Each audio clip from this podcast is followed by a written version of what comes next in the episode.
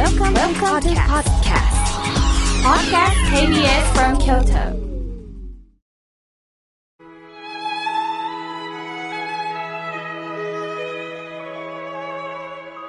改めまして、僧侶の河村明慶です。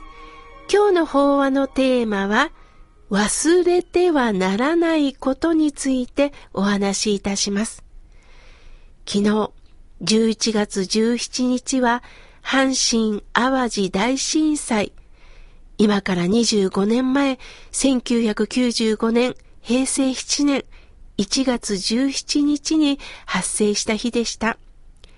午前5時46分52秒、兵庫県の淡路島の北部、その北部沖の明石海峡震源として、マグニチュード7.3の兵庫県南部地震が発生しました。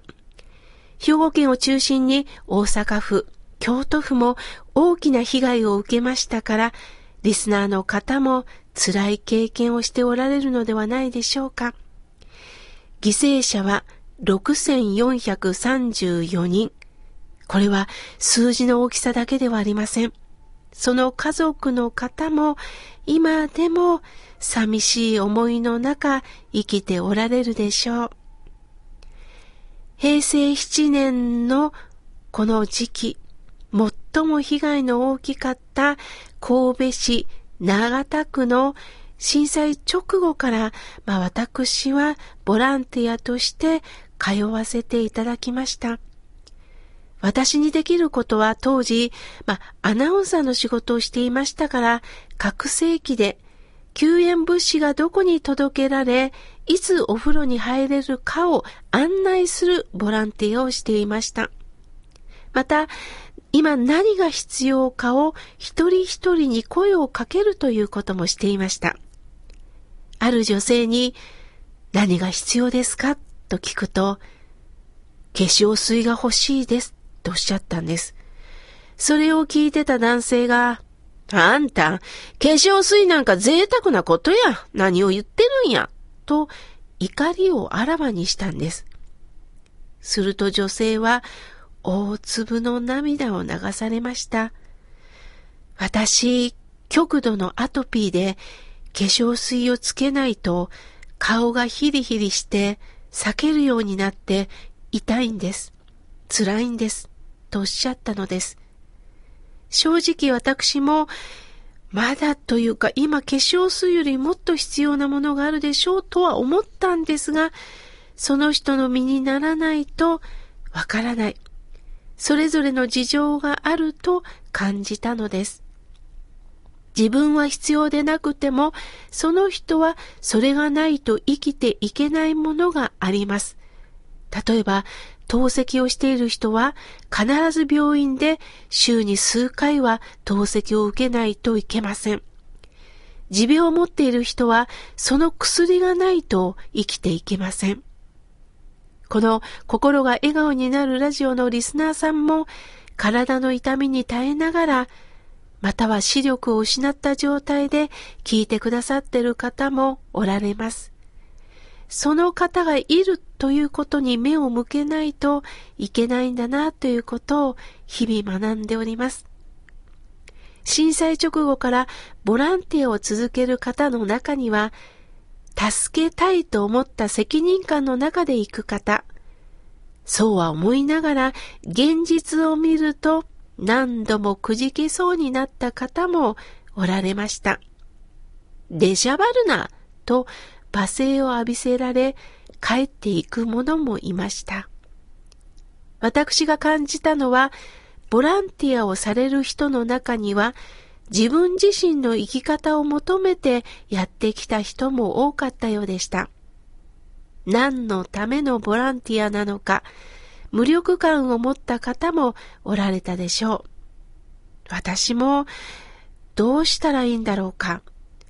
助けたいと思いながらも何か自分の無力感を感じながら助けられる、助ける、どういうことなんだろうかということをね、日々問うておりました。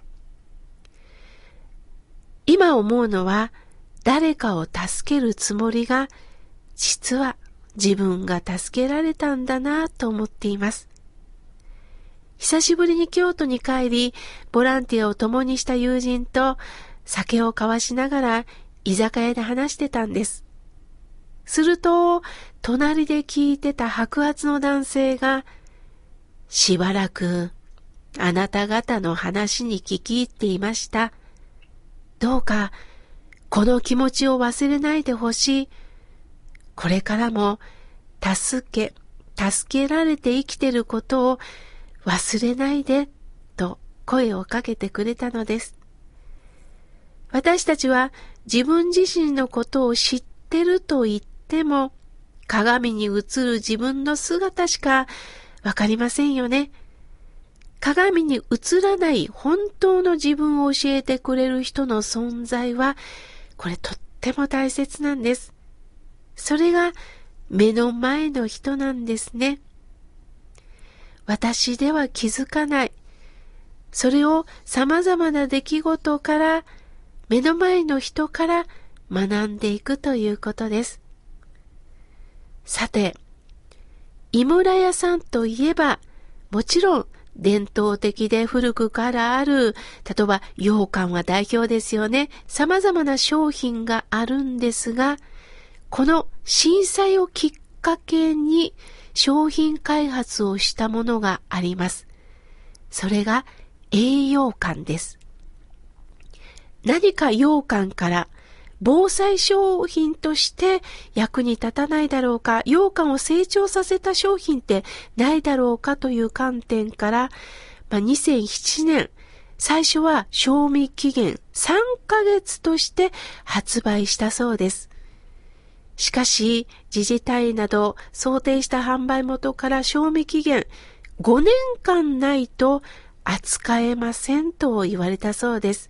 そこで再度商品開発を行うためにいろんなメンバーを集めて、ただ羊羹を長く持たせるだけではなく、栄養のある羊羹、糖度の問題も考えたそうです。どうしたらいいんだろうかということで、2011年、今の2代目の栄養館がリニューアルされたそうです。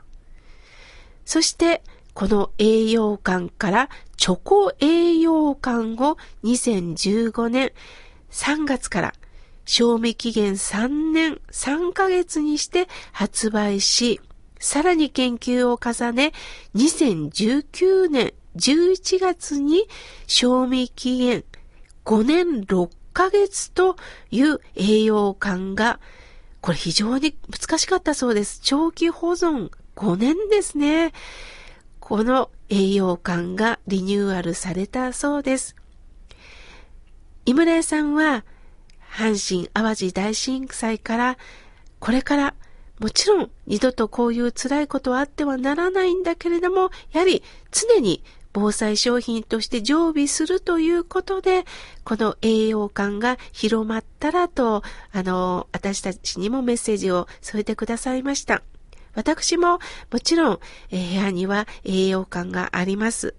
またね、あの、ちょっと冷凍してね、こう、カッティングして食べると、チョコ栄養感は本当にまたね、本当のチョコみたいで美味しいんですね。栄養たっぷりですし、ですから必ずぜひ皆さん、この栄養感をね、一つ常備していただけたらと思います。